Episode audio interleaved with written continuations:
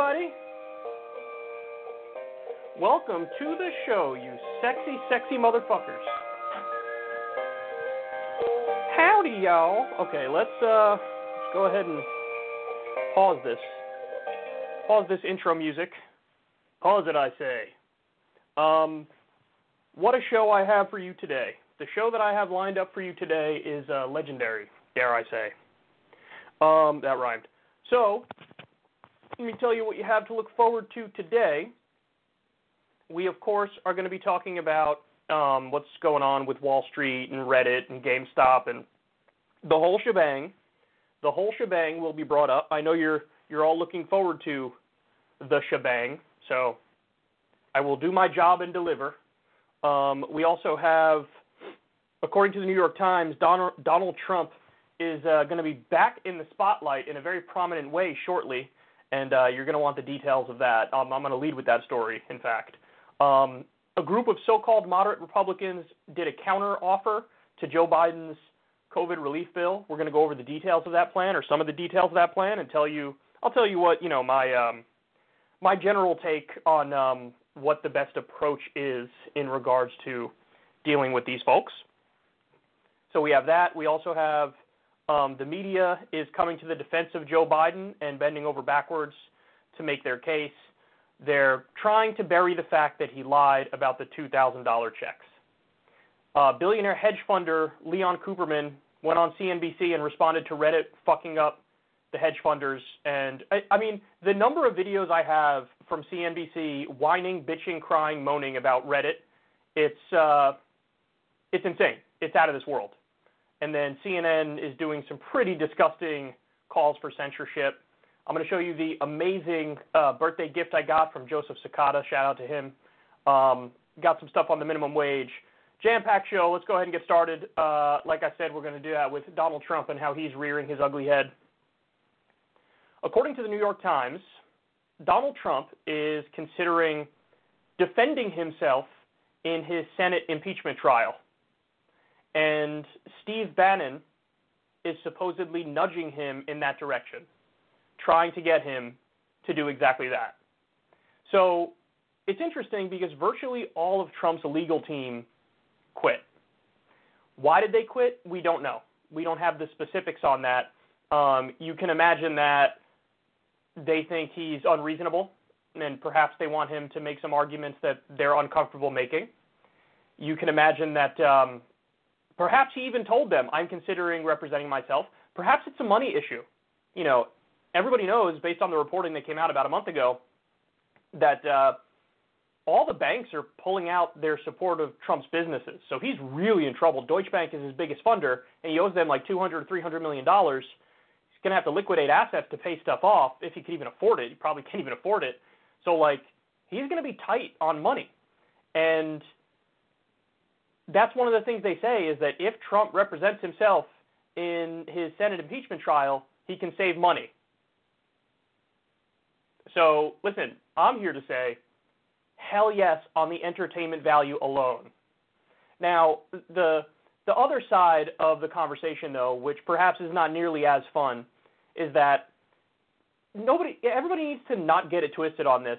This, this has no prayer of going anywhere. Like it's already a foregone conclusion. It's over. It's done. You have 45 Republican senators who came out and said, um, "Yeah, we uh, we think that even having an impeachment trial with Trump out of office is unconstitutional and a giant waste of time."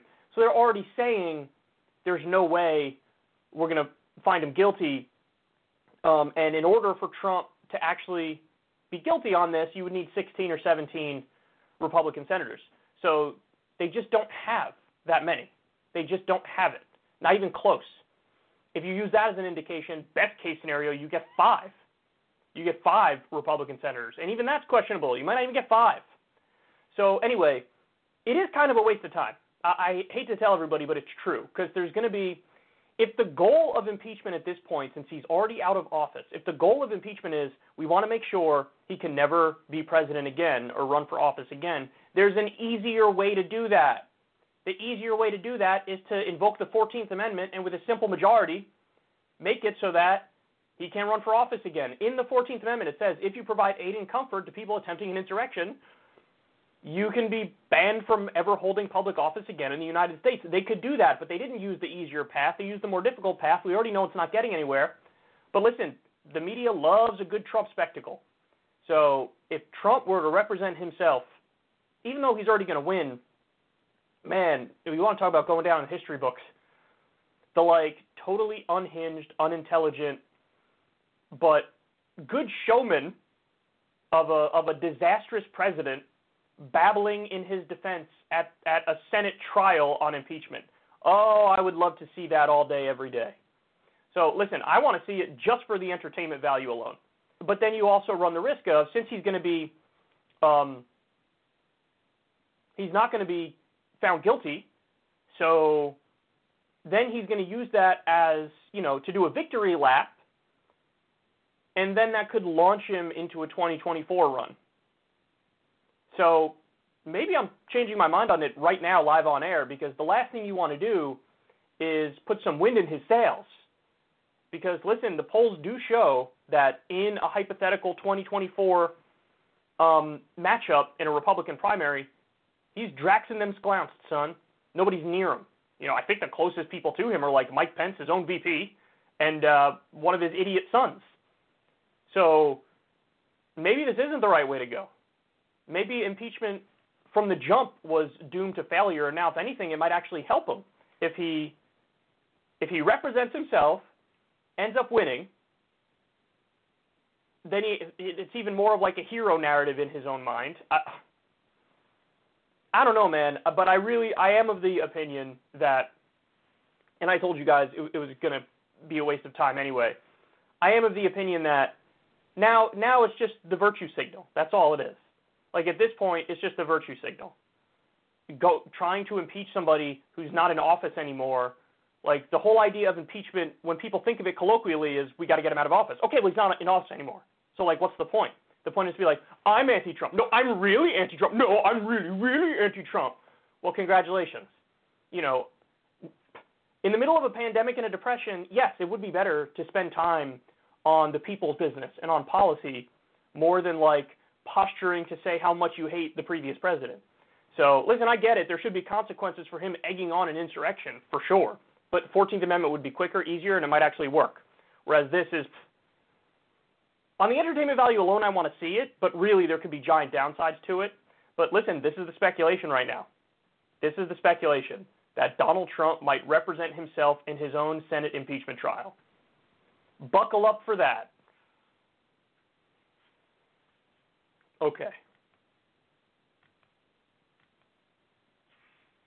All right, now we're going to make fun of the Republicans with their terrible, terrible, terrible, terrible counterproposal.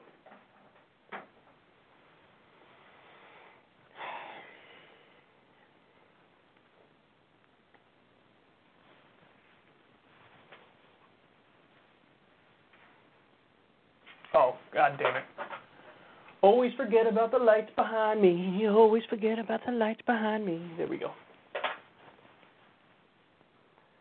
A group of 10 so called moderate Republicans proposed a counter COVID stimulus plan to the $1.9 trillion one that Biden was pushing. Um, so here's what Jeff Stein says about this from the Washington Post.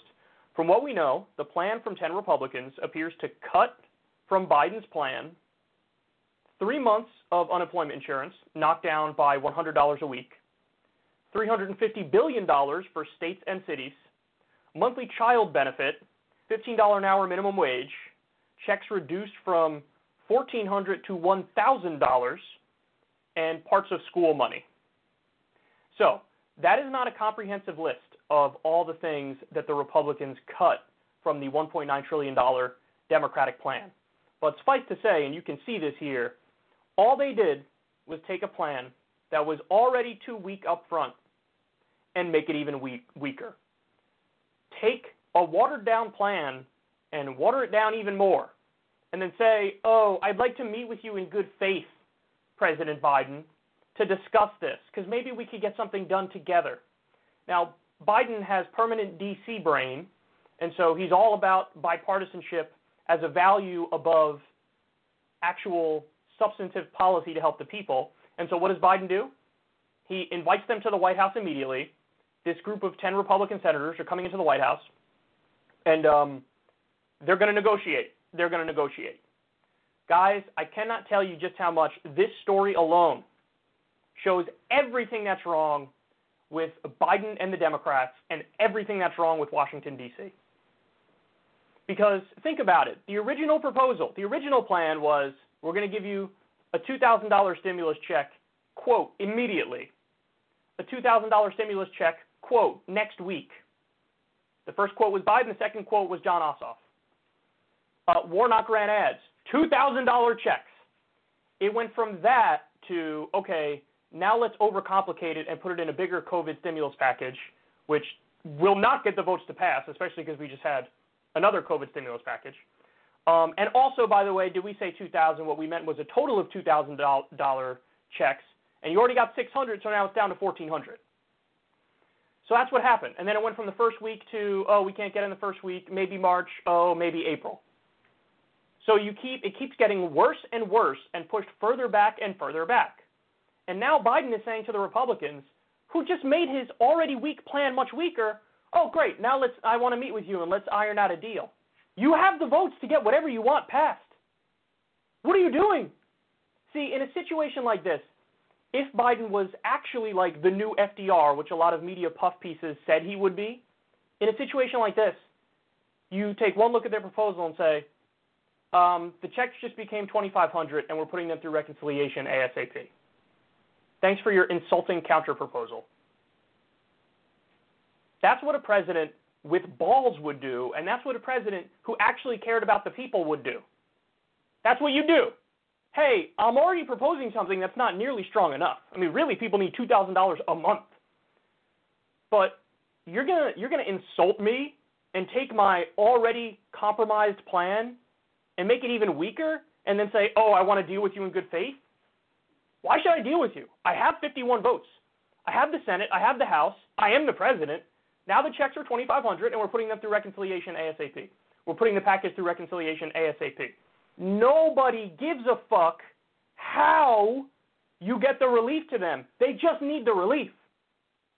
You know, there was this like joke going around social media where people were saying, you know, there was like the, it's the two button meme, you know, the guy who's sweating and he has to determine which button to pick, and one of them says $300 unemployment insurance uh, in a bipartisan way, or $400 unemployment insurance only passed by the Democrats. And they're like sweating as if it's a difficult thing to determine which one is better. Obviously, the $400 is better. Obviously, people need the help right now. Has anybody seen these economic numbers? I mean, even before the COVID pandemic, and the subsequent depression, 80% of the country was living paycheck to paycheck. Now we're in a position where 40% of the country has been food insecure at one point or another. 30% of the country can't make their housing payment. As soon as these, you know, the moratoriums on evictions and foreclosures ends, oh my God, we're in for one of the most disastrous downturns in all of U.S. history, rivaling the Great Depression. We gave you the numbers the other week. Job loss in the COVID depression is four times worse than the Great Recession. The Great Recession was a cataclysmic event. I remember graduating into that economy. Everybody I know looked around and said, What the fuck do we do now? There are no jobs. There's no jobs. The economy was a joke. It was all a house of cards. Now job losses are four times worse than then. Listen, you have to fight for the people, and you have to do it aggressively. And instead of doing that, he's got the DC brain rot where he values bipartisanship above getting relief to people. You don't need 60 votes to get any of this passed. You could do it through reconciliation with 51 votes. And you can put whatever you want in the package as long as you hold Manchin and Sinema. And again, what a president would do if the president cared is do a very aggressive bill and then tell Manchin and Sinema, you're not going to get reelected if you go against me on this. We will, obliter- we will obliterate you. I will use every tool at my disposal to come after you and make sure you lose in a primary in the next election. That's what I'm going to do. So you can make you can be my friend or my enemy. I don't know if you've seen my approval rating recently, but President Biden is actually very popular at the moment. That's what happens when a president gets elected usually. So Do people uh, whose approval rating is higher, Joe Biden or Joe Manchin? Joe Biden's approval rating is way higher than Joe Manchin's approval rating. You let him know who the boss is. You let him know he's going to work with you. And if he doesn't want to work with you, fine, but he could kiss his career goodbye. It's done. It's over. This is what you would do, but instead, no. Water down the plan that's already watered down, meet with the Republicans, and then what's going to happen is very likely they will probably come to some sort of an agreement, but the agreement is going to be horrendous. The agreement is going to be so much weaker than what they could get through, all because he values getting those 60 votes over valuing getting relief to the American people, which is desperately needed. I mean, it's really inexcusable, man. It's really inexcusable. This cult of bipartisanship is always a good thing by definition. No, it's not. If you have a bipartisan deal to deregulate Wall Street, it's not good. If you have a bipartisan deal to cut taxes for corporations in the top 1%, it's not good. Bipartisanship isn't inherently good or bad. It all depends on the details of the bipartisanship. And the details of this bipartisanship, we already know it's going to be let's get a weaker plan instead of a stronger one and to help the American people during the COVID downturn. I would rather have a stronger one and get it with 51 votes and then brag about it and then crush your political opponents. Why would you even give them a potential political win here when you have them by the fucking balls? If you pass $2,000, $2,000 checks immediately like you said you would do, are you kidding me? You can run ads from now for the next decade about how you're the one that delivered and the Republicans got in the way. I, it's an 80% issue for fuck's sake. Oh my God. And instead they backed off of it, handing themselves a giant loss, and now they're caving on top of caving on top of caving. It's just, it's disgusting, man. It's pathetic. Um, and there's really no sense of moral urgency which needs to be there. There absolutely should be a sense of moral urgency because people are really, really struggling. I'll use the process and the Washington, D.C. conventional bubble wisdom, he values that over getting you your help ASAP. So this is not a good sign for the future of the Biden administration. Uh, and honestly, listen, I, to- I nailed it. I told you guys that you're going to like a lot of the executive orders on day one, and week one, you're going to like a lot of the you know, the things that he does because all he's going to do is reverse the worst aspects of Trumpism. That's exactly what happened. But now, what did I tell you? There's going to be a sharp fall off after the first week because it, all it's going to be is attempting to work in a bipartisan way and agreeing with Republicans on their terms, giving them what they want because Biden half agrees with them. So he's fine doing that. And that's exactly what's happening right in front of our eyes. So we have this happening right now. They're going to weaken the, the COVID plan. Um, and the next thing that I'm afraid of is at some point they might try to do a grand bargain, which is cutting Social Security and Medicare, and they'll frame it as, no, no, no, we're not cutting Social Security and Medicare. We're reforming the programs to save them, and the media will go right along with it, because the media is is going into Biden protection mode to the max. I got more stories on that, and I'll give you the specifics, but they're going to play defense for this administration. They are in the tank for this administration. That's a guarantee. So they will not give you the straight dope. They will not tell you what could actually happen with the power that they have. When you have the Senate, when you have the House, and when you have the presidency, you could get whatever you want, especially if you utilize reconciliation with so you win with 51 votes. You can get almost anything you want. But instead, they're basically giving up that power up front and compromising on top of the compromise on top of the compromise. Why would Biden do that? Because he half agrees with the Republicans. He's basically a moderate Republican. So here we are here we are. And I fear, as uh, as Randy said on Twitter, for the love of God, I hope there's a Democrat in the room that has an 80 IQ or above, because they could easily just give away everything here, get an incredibly weak plan, and then pretend it's some sort of victory. When again, they don't need to do it. They can pass whatever they want through reconciliation right now, and they're not doing it. They're giving up that power. They're giving up that authority. The thing that the Republicans would never do and did never do. When they passed their 2017 tax cut for the rich bill, they did it through reconciliation.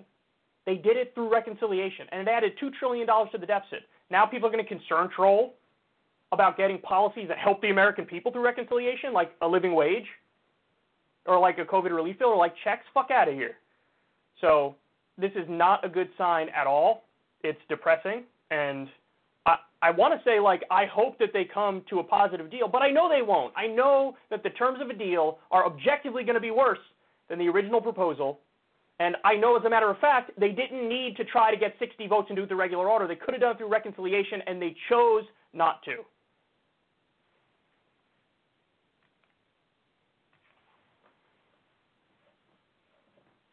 Okay.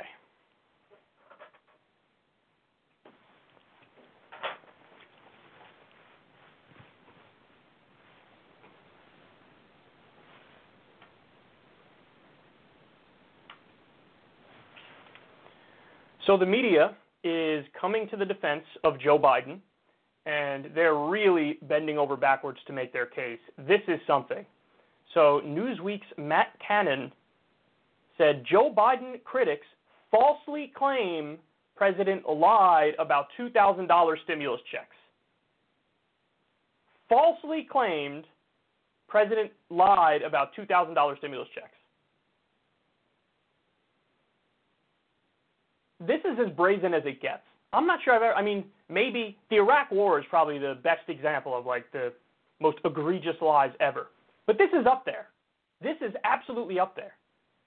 We have this thing called video that exists. I don't know if you heard of it. We we saw him say it. Not only did he say it, he said it after the $600 already passed, and he was saying, "We're going to get you $2,000 checks." I'm not a math guy, and I'm not a genius, but if 600 already passed, and he's saying after that we're going to get you $2,000 checks, that would be a total of 2,600.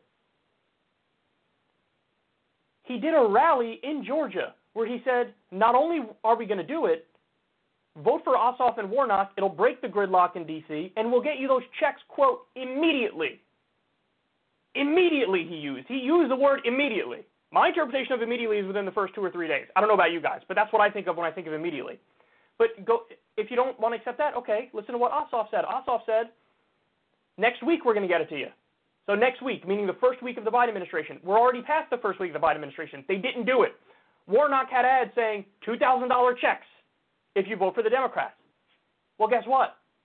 The Democrats won, and they didn't do the checks. Now, Warnock and Ossoff were so annoyed at the fact that they didn't do the $2,000 checks. Apparently, they called Joe Biden, they called his administration, and they were basically begging, like, listen, this is why we think we won. You can't just back off of this. There are going to be consequences to this. For the love of God, let's push, let's do the $2,000 checks. What are we doing? What are we doing? So if Biden didn't lie, well, that's interesting because it appears like Warnock, Warnock and Ossoff think he lied, and they're prodding him to try to stay true to his word which again, they already missed the boat because it's been a week. But do you see the mindset of corporate media? This is the mindset. The mindset is in the same way that Fox News protects re- Republicans no matter what. You know, they're the Trump Defense Network and the establishment Republican Defense Network. That's their job. Their whole point is propaganda. It's the exact same thing with a lot of the other outlets for the Democrats. They do propaganda for the Democratic Party in the same way that Fox News does propaganda for the Republican Party. It's very rare that you see outlets that are just trying to tell you the truth and hold the powerful accountable. It is super rare. Most of them are in the tank for either the Democrats or the Republicans. And clearly, this person from Newsweek is in the tank for Joe Biden. Because again, we have the video. He said we're going to get you those $2,000 checks immediately. We have the video, and he didn't get the $2,000 checks immediately. He backed off the $2,000 checks completely. And now he's even saying, I'm going to meet with the Republicans, and maybe we'll make a deal. And the Republicans said, no, not even $1,400 checks, $1,000 checks. How can you make the case that it wasn't a lie? It was the most brazen lie I've ever seen. Also, there was a great article in Mediaite where they spoke to the voters in Georgia who went out and voted for Democrats. And they were like, they lied to me. They lied to me. I voted for them for that reason, and they lied to me. I'm not getting the check. They already backed off the check. So I'm just, I guess I'm just floored as to how brazen it is. I mean, the media will piss on you and say it's rain. Hey, don't question it. It's rain. And you wonder why trust in media is at an all time low. We covered that story recently as well. I think it was a Pew Research poll. Trust in media is at an all time low. Well, this is why. Because it's partisan garbage, and everybody's protecting one wing or the other wing of the establishment.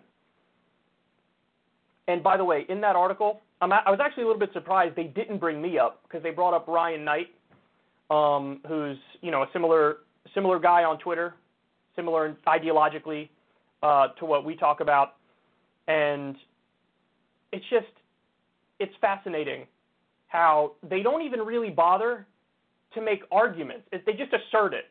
Oh, you guys are uh, falsely claiming that Joe Biden lied about $2,000 stimulus checks. Really? Did people get the $2,000 stimulus checks? What do you mean we lied? How how can you say that? How can you say that he was telling the truth? Do people have the checks? They don't have the checks. They don't even bother to make an argument. They just assert like some Ministry of Truth shit. Like, no, no, no. Believe me, over your lying eyes. It's it's really something else, man. It really is. Again, from a from a selfish perspective and a personal perspective, I shouldn't even be upset by this because they leave a lane wide open for somebody who's an idiot loudmouth YouTuber like me to help fill that void. Because at least I'm telling you guys the truth. But again, I'd rather have the media do their job effectively and efficiently and accurately, and then you know reduce my subs and reduce my views if it means the media actually does their job. I would gladly take that trade off because I think the effects of this are incredibly corrosive.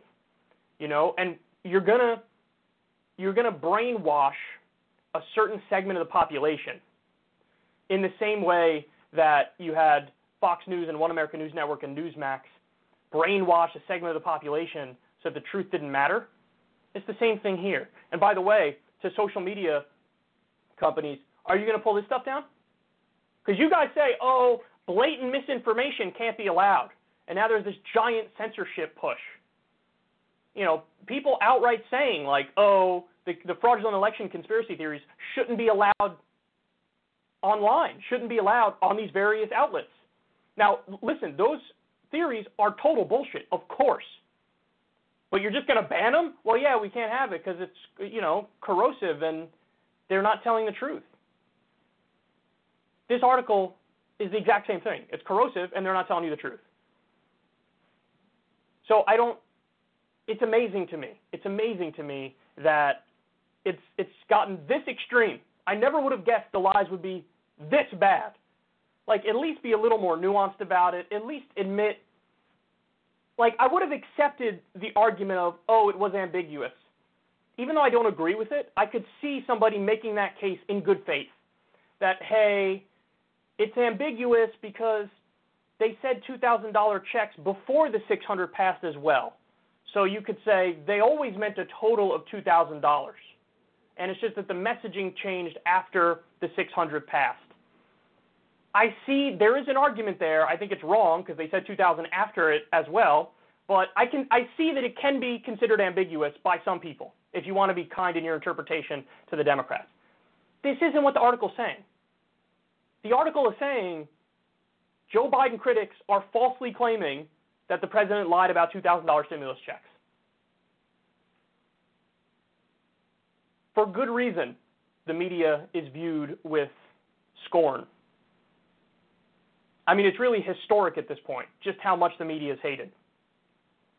And it opened up the door for a demagogue like Trump to go in there and say, I'm not on the side of the fake news media. I hate the fake news media. I'm with the people. Now, listen, he was full of shit, and he told what's the number? Like over 30,000 lies when he was in office. So he's not the solution. He's not the answer at all. But God, these guys make it easy to hate them, don't they? Because you should hate them because they suck at their job, and they're a bunch of liars, and they're in establishment protection mode. So I know even at this late date, I shouldn't be floored when I see stuff like this, but I am and I guess I'm on some level I'm naive. It's like the same with the uh, with the GameStop situation and how Reddit is fucking up Wall Street. I was naive, like I was understating just how rigged the system is. Because look at how quickly the establishment and the elites coalesced to try to stop Reddit from fucking them up.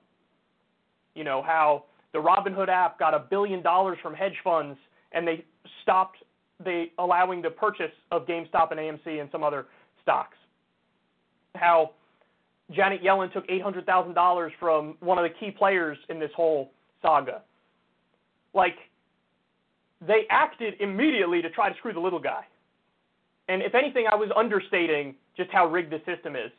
It's the same thing with this. Like sometimes I even understate how terrible the media is. Because you see articles like this and you say, there's no way somebody can say this in good faith. There's no way that this is a genuine interpretation of the unfolding of events.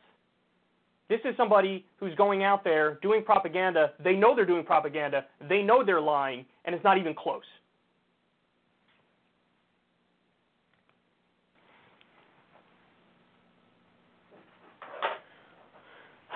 I got so many good little videos, man. I really do.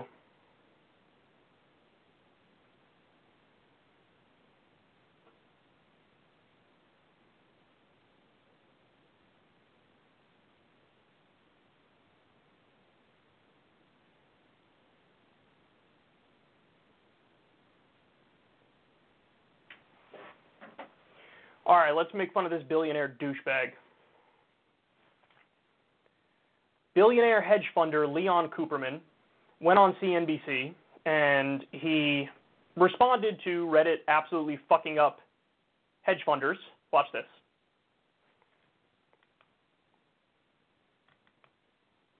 The reason the is doing what it's doing is people are sitting at home getting the checks from the government, okay, and this fair share is a bullshit concept. Again, it's just a way of attacking wealthy people, and you know I think it's inappropriate. We all got to work together and pull together.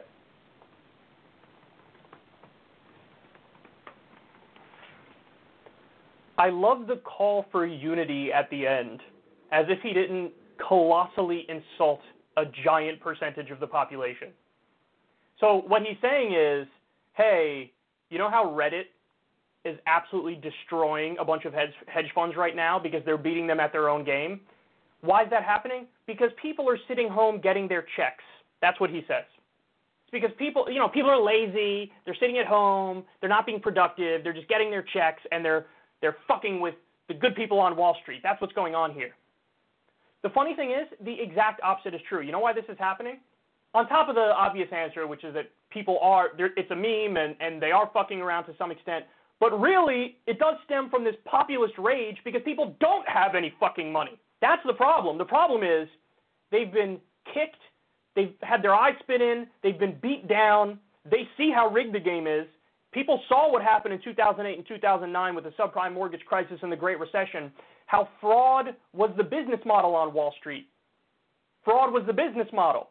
People bankrupted their companies, and then the government came in and bailed them out, and they got bonuses they got bonuses when every decision they made was a terrible decision and it hurt their company and it tanked the global economy and they got rewarded for that.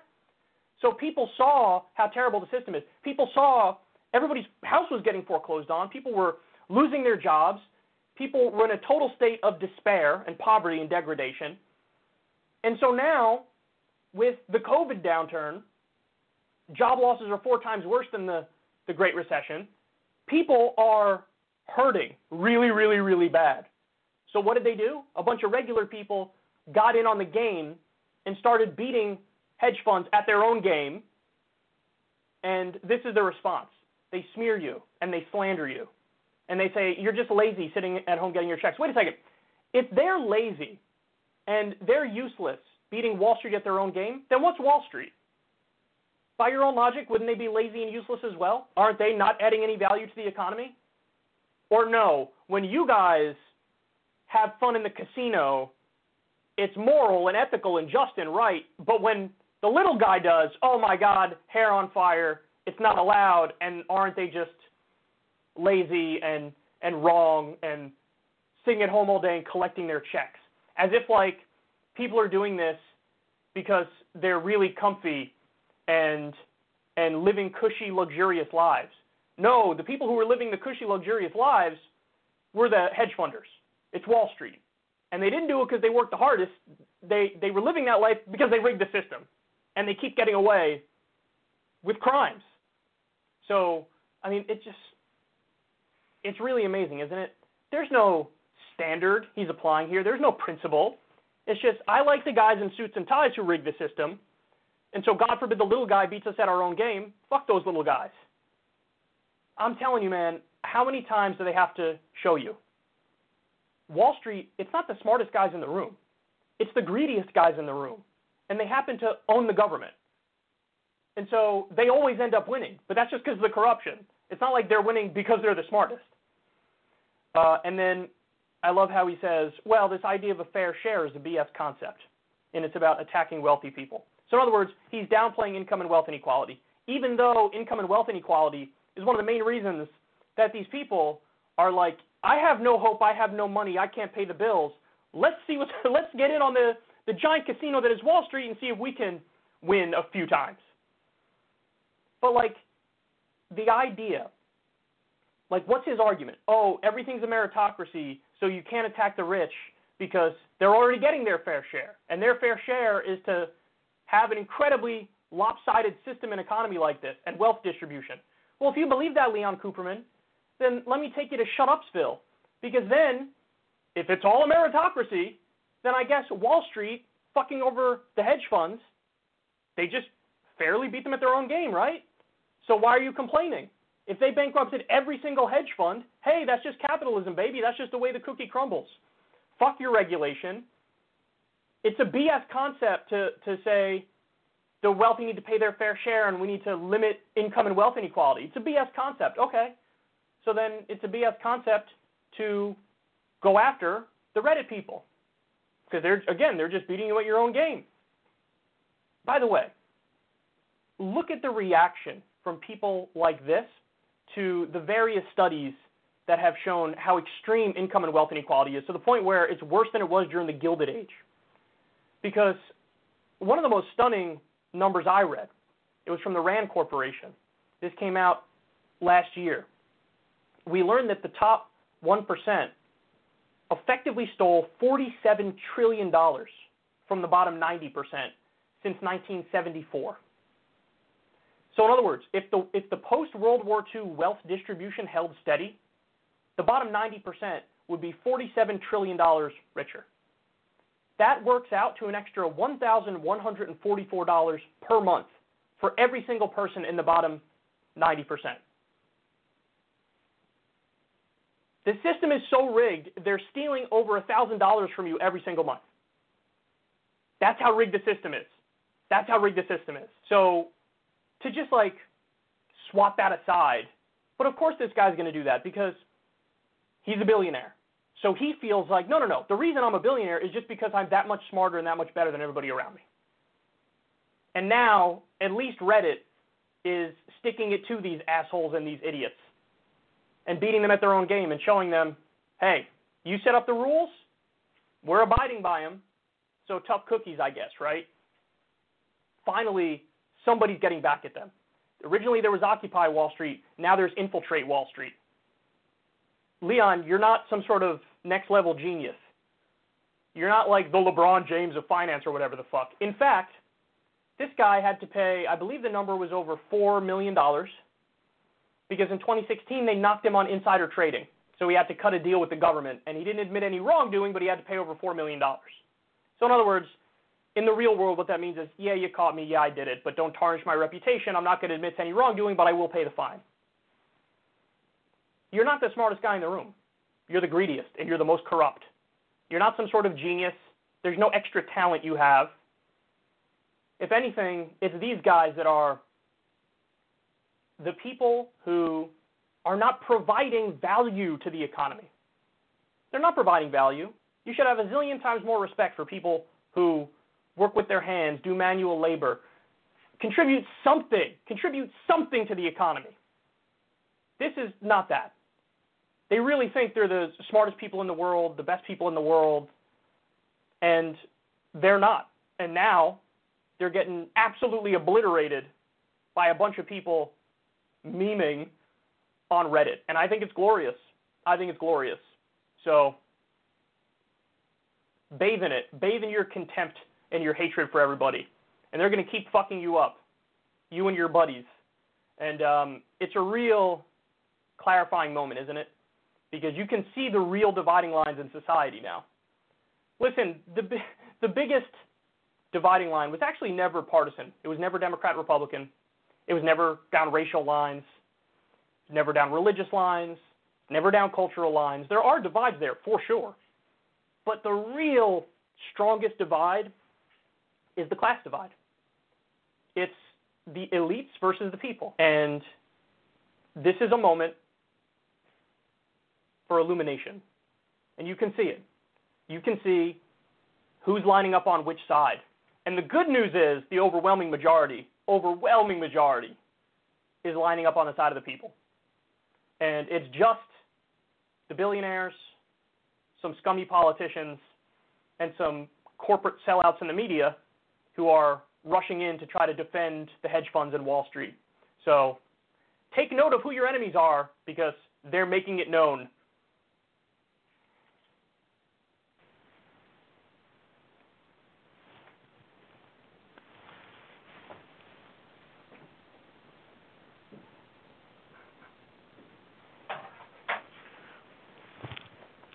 All right, more on this.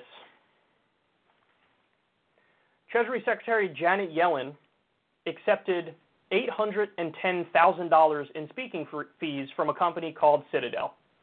Now, Citadel is the owner of Robinhood. Robinhood is where a lot of the people from Reddit were um, purchasing GameStop stock and AMC. Um, and Robinhood, of course, turned around and banned the purchase of GameStop stock and AMC stock and some others, effectively to, to protect hedge funds from losing everything. Okay, so the rigging was, was out in the open. Now, a reporter is going to ask a great question here about a conflict of interest that Janet Yellen has, and look at how White House Press Secretary uh, Jen Psaki responds. markets and everything GameStop. Uh, you did mention, I believe, yesterday um, that the Treasury Secretary is monitoring the situation and she's kind of uh, on top of it. There have been um, some kind of concerns about her uh, previous engagements with Citadel and speaking fees that she has received from Citadel. Are there any plans to have her recuse herself from advising the president on uh, GameStop and the whole Robinhood situation? Well, just to be clear, what I said was that we have the Treasury Secretary is now confirmed. Obviously, we have a broad economics team. Uh, the SEC put out a statement uh, yesterday that I referred to, but I don't think I have anything more for you on it, other than to say separate from the GameStop issue, the Secretary of Treasury is one of the world-renowned experts on markets, on the economy. Uh, it shouldn't be a surprise to anyone she was uh, paid to uh, give her perspective and advice before she came into office. So, do you understand the answer there? The answer is effectively like, yes, queen, girl boss, get that paper. You know, she got paid because she's one of the foremost experts in the world on these things. So good for her getting that money. Think about how disgusting that is. Why should that be allowed? Why should it be allowed for the Treasury Secretary to get paid a tremendous amount of money from big financial institutions, from Wall Street? See, the problem is it is a conflict of interest. It does set up an issue where whenever something arises that help or hurt said companies, of course they're going to make the decision that helps said companies. I don't know about you, but if somebody gives me $810,000, I kind of like them. I kind of like them. Is am I crazy? I'm pretty sure that's human nature. Somebody pays you 810 grand. You're not exactly going to say, "Hey, you made some bad decisions. You get what you deserve." Maybe you go bankrupt. Go fuck yourself. But and listen, I'm not singling out Janet Yellen here. This is how all of Washington D.C. works. This is how it all works. She was the head of the Fed, and now she's the Treasury Secretary, and you know it's it's the it's the revolving door. The same people that are supposed to be regulating Wall Street are getting paid by Wall Street. Gee, I wonder how tough they're going to go on them, and if they're really going to enforce effective regulation. Of course they're not going to. Why are we pretending like there's any other possible outcome? This is like Lloyd Austin, now the defense secretary. This guy took, I think it was over a million dollars from Raytheon. Do you think he's really going to make decisions that might hurt the bottom line of Raytheon? No. So if that means, hey, maybe we have to sell more weapons to some evil dictatorships, so be it, because I got to look out for my former employer. The whole system is corrupt. The whole system is disgusting and rotting and why is everybody pretending like it's on the up and up and everything's cool and everything's totally normal? This is not normal. This is not normal. Just because the idiots who are there have now internalized that system and they think it's normal, that doesn't mean anything except that they're giant idiots who don't understand human nature, don't care about human nature and how it would affect them. Fact of the matter is they don't care. Oh, if we if if we do more war, is is you know, are one of the elites going to feel the pain? Of course they're not going to feel the pain. It's not their kids going to fight and die. You know, if if if Wall Street gets another bailout and ends up screwing a bunch of people and their homes get foreclosed on, is that going to affect some elite in Washington D.C.? Of course not. They're fine. They have all the money in the world, so they don't care because it impacts you. So here we are. Here's the situation where Janet Yellen took $810,000 in speaking fees from the company that is the owner of Robinhood. So when Robinhood says, we're not going to allow you to purchase GameStop stock or AMC stock, is the Treasury Secretary going to step in and say, whoa, whoa, whoa, you can't do that. That's clear market manipulation, and you're trying to protect the hedge funds and screw over the little guy. Is she going to say that? Of course she's not going to say that. She got $810,000 from the owner of the company. So she's going to side with the company, even though the company is obviously wrong. They're obviously incorrect. Do you see now how the whole system is a giant joke and it's corrupt? And then they turn around and and you're going to see this a lot more, especially in the Biden era. They will use identity to try to deflect fair criticism away from them. So now, oh, you criticize Lloyd Austin? Oh, you're criticizing the first black defense secretary. Is that because you're racist? Maybe it's because you're racist. Oh, you're criticizing Janet Yellen? Oh, I guess you're against women in high positions making money for doing the same job as a man. So they're going to use identity as a neoliberal shield to deflect away all legitimate criticism. And then you have those dividing lines where a bunch of idiots will fall in line and be like, oh, I guess maybe you do hate women, or I guess maybe you do hate blacks. Why are you criticizing them more than you criticize a white man in this position? No, I do criticize white men in this position.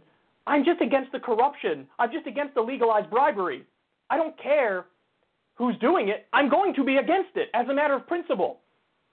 But here, they just deflect it. Forget the conflict of interest, forget the corruption, forget the fact she's being paid by one of the key players in this whole saga who's doing things that are wrong and should be illegal. She's one of the best in the world, so she deserves that money, and good for her. You don't deserve to be corrupted. That's not a thing. That's not a thing. The system is so broken. It is so broken. And you really saw with what happened with Reddit and GameStop and uh, Melvin Capital, you really saw just how rigged the system is. People came after me because I used the word cabal. They're like, oh, QAnon uses the word cabal and Kyle used the word cabal. It's a cabal in the sense that it's highly organized rigging. It's not cabal in the sense that there's a satanic pedophile cult. I don't think that's true at all. I think that's nonsense. But what is true is there's a faction of connected elites that are making decisions to protect themselves and screw the little guy, and they're not even hiding it anymore. They're more organized than you and I ever thought they were. Ever thought they were. I mean, how can you have a situation where Robinhood bans the purchase of GameStop and AMC, and oh, look at that. Hedge funds gave them a billion dollars overnight. So they continued blocking the purchase of those stocks. They continued to do it. They were going to ease the restrictions, but then the hedge fund said, We'll give you a billion dollars. Just please keep restricting it. So the hedge funds did everything and rigged the system to protect their own asses and to stop themselves from going bankrupt. I thought the way the free market worked and capitalism worked is hey, you messed up, you got to pay the piper. Sorry, you made bad decisions, so there are consequences for that. No, they turned around and they were able to rig the system. That's what happened. They turned around and they were able to manipulate the market in an illegal way to protect their asses. It's really incredible, man. It's really incredible. I don't know how this ends. I really don't. But God, I hope that the people on Reddit hold the line and end up knocking out these hedge funds. And now the the situation got a little more complex too, though, because because now I think some hedge funds are getting in on the side of the redditors.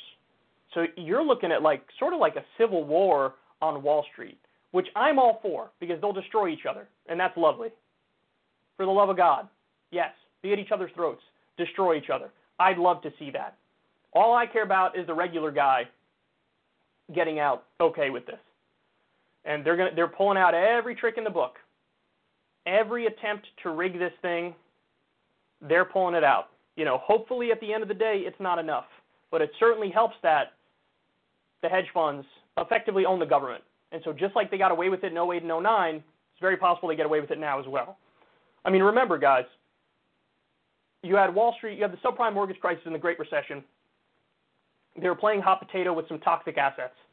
And um, when everything blew up and imploded, the government rushed in, bailed out a lot of the companies that crashed the world economy and bankrupted their own companies. And then the same executives that made the terrible decisions got bonuses with taxpayer money. So the system is as rigged as any system could ever be, period. And that's why you have this populist rage in the country, because it's justified and it's legitimate. And so now people are more awake and aware of what's happening.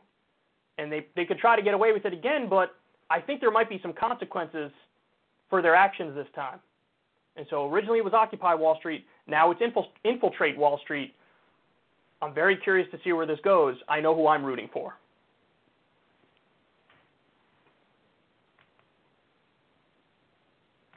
Okay.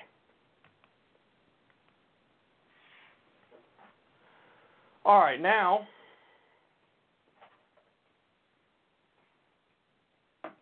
we are going to talk about the new tricks that they're going to use. We sort of touched on it in the previous segment.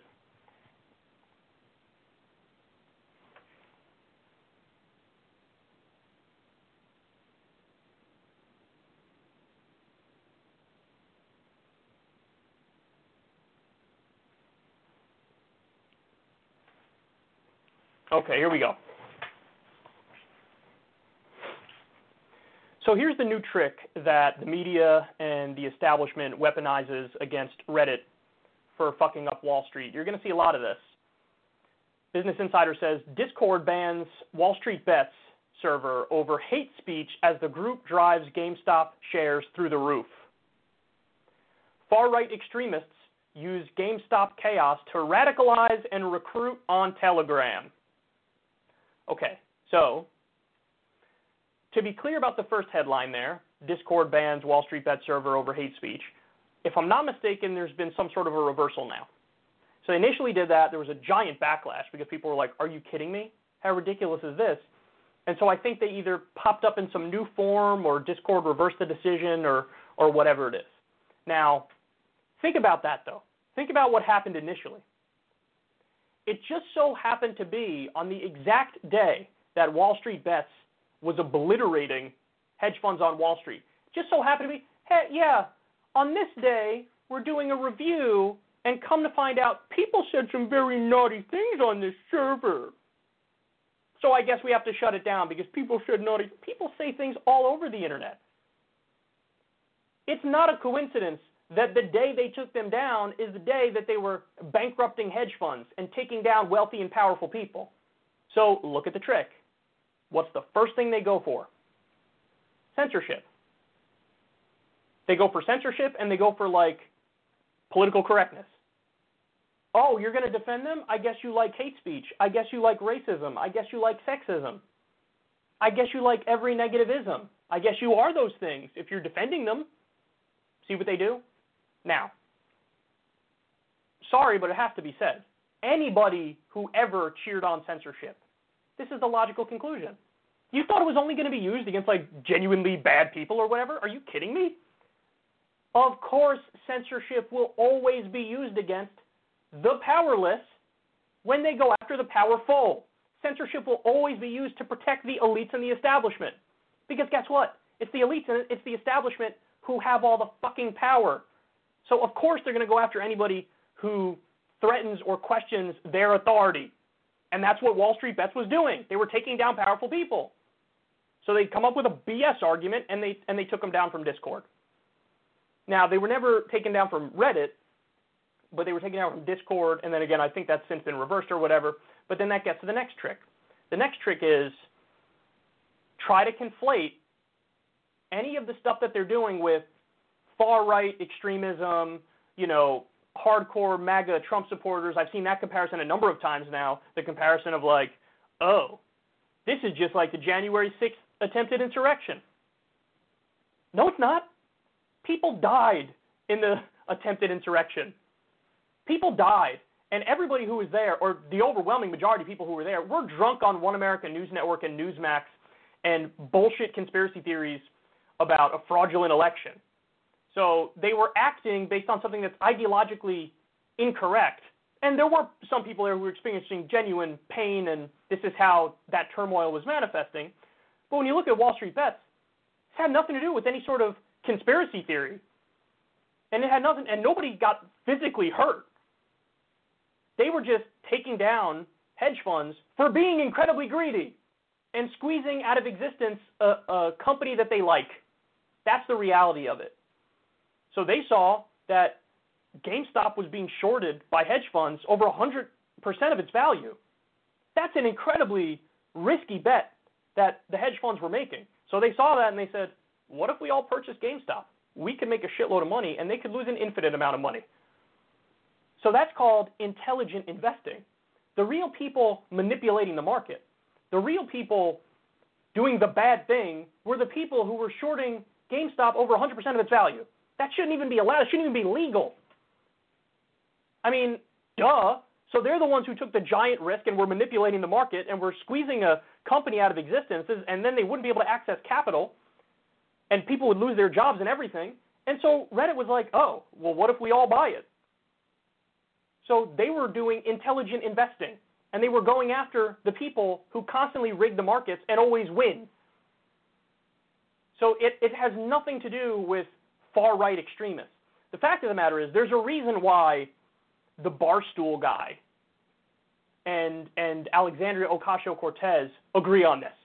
There's a reason why that is. Because this has nothing to do with partisanship and, and, and left versus right. That has to do with elite versus the people. And the elites have rigged the system for so fucking long, and the people are finally beating them at their own game, and now all of a sudden they want regulation. Oh, really? You didn't want regulation when you fuckers crashed the economy and then got bailed out. You don't want regulation then. You said, let me do whatever I want, and then I'll make as much money as I can and privatize the profits and socialize the losses. You didn't want regulation then. Now you want regulation when a bunch of Redditors are beating you at your own game. So these are the smear tactics. The smear tactics are, oh, hate speech, racism, sexism. Oh, they're all far right extremists that are using GameStop to create chaos and to radicalize and recruit on Telegram. Okay, nobody has ever in a million years accused me of being a right wing extremist. If anything, I get accused of the opposite, which, by the way, hilarious. me, an extremist. I'm internationally moderate. I'm a believer in social democracy, Scandinavian style.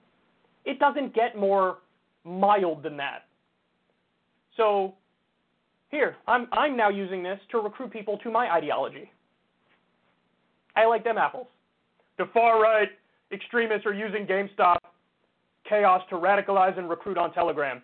I'm using what's happening um, to to radicalize people, hilarious, recruit people, social democracy. I'm using this to tell people, hey, we should have universal health care, Medicare for all.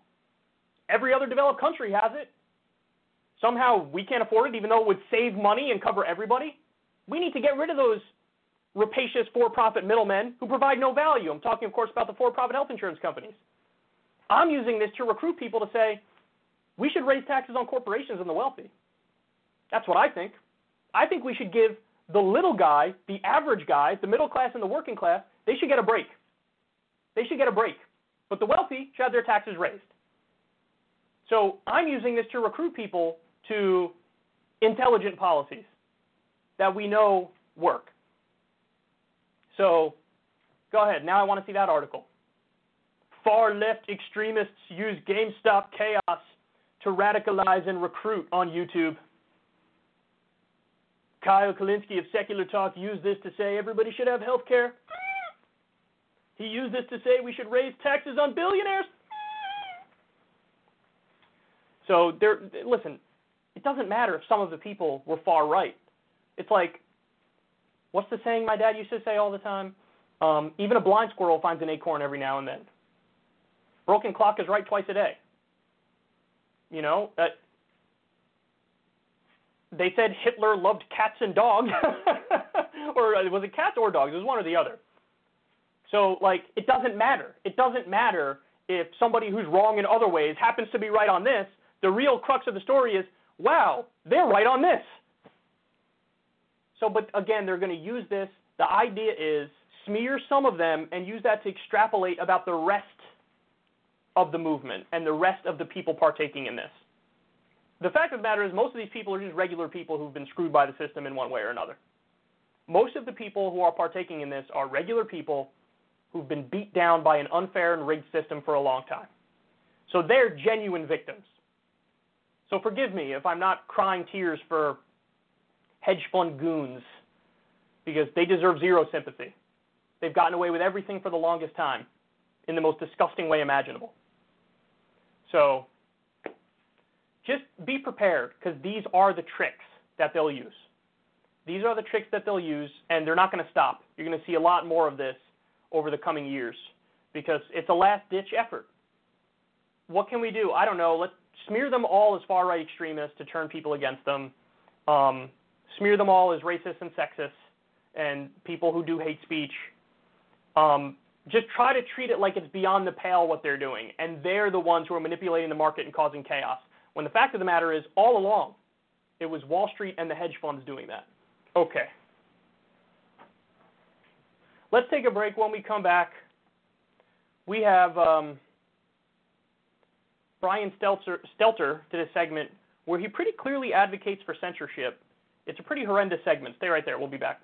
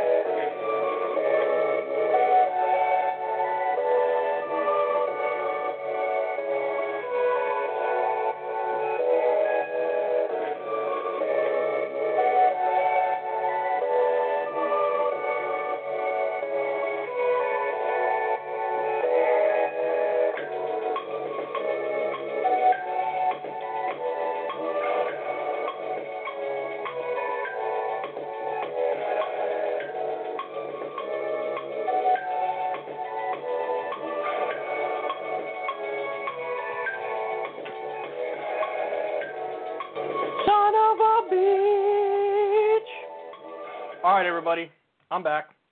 I was just eating a zero bar, courtesy of Mike from the Humanist Report. He's the one who told me about these things. Pretty good. Definitely not something you're supposed to have for breakfast, but whatever. I do what I want. not a bad Cartman impression, if you ask me. Okay, moving along. Um, oh, this this segment I'm going to go nuclear on. CNN.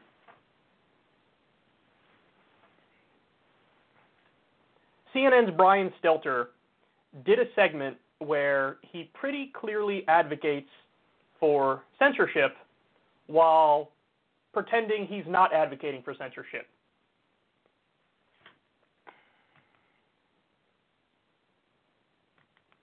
There is, up in the sky, information pollution. And the polluters are trying to deflect blame. Dishonest cries of censorship are filling Fox's airwaves with charges that these guys, right here, are being suppressed. The word censorship's been invoked almost 400 times on Fox this month alone, and more than 300 times on Newsmax. You know, post insurrection, a book publisher decided that it does not want to be in business with Senator Josh Hawley. So he's been on a national TV tour claiming he's muzzled. And Tucker Carlson is telling viewers that this network, CNN, is trying to force Fox News off the air, which is patently false. It's as predictable as the sunrise. Democrats win elections, and then Republicans say they are being silenced. But while some cry cancel culture, let me suggest a different way to think about this a harm reduction model. Most people want clean air and blue skies and accurate news and rational views. And then in that healthy environment that looks beautiful, then we can have great fights about taxes and regulation and healthcare and all the rest. The vast majority of people can agree that disinformation about, let's say, the pandemic is unhealthy. It's harmful. So how can that harm be reduced? Well, big tech platforms say they are removing lies about vaccines and stamping out stop the steal BS and QAnon cult content. Now, do these private companies have too much power? Sure. And many people would say yes, of course they do.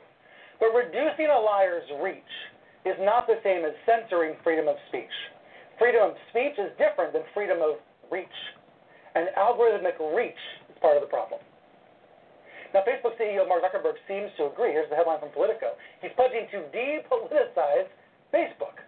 Zuckerberg says one of the top pieces of feedback that we're hearing from our community is that people don't want politics and fighting to take over their experience on our services. Well, he's, he's several years too late, but, but that is a real issue. And he wants to now try to clean up Facebook. But this is bigger than Facebook. This harm happens all over the place.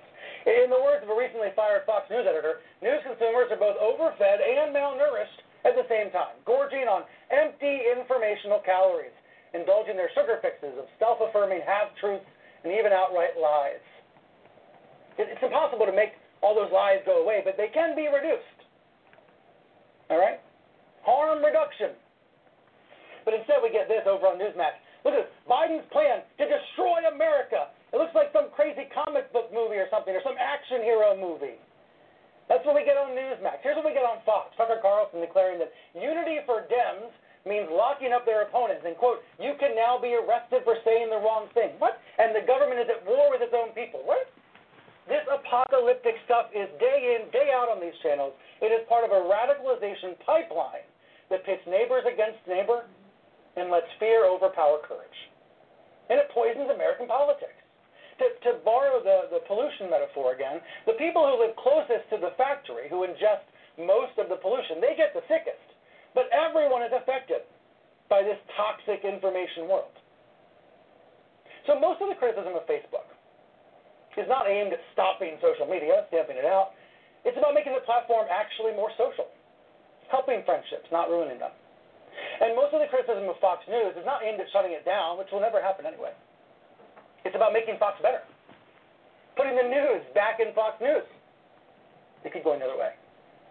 If Fox is going to keep transitioning into the 24 7 Tucker channel, then maybe it belongs next to sci fi on your channel lineup, not MSNBC. These need to be nuanced conversations, not edicts, not orders.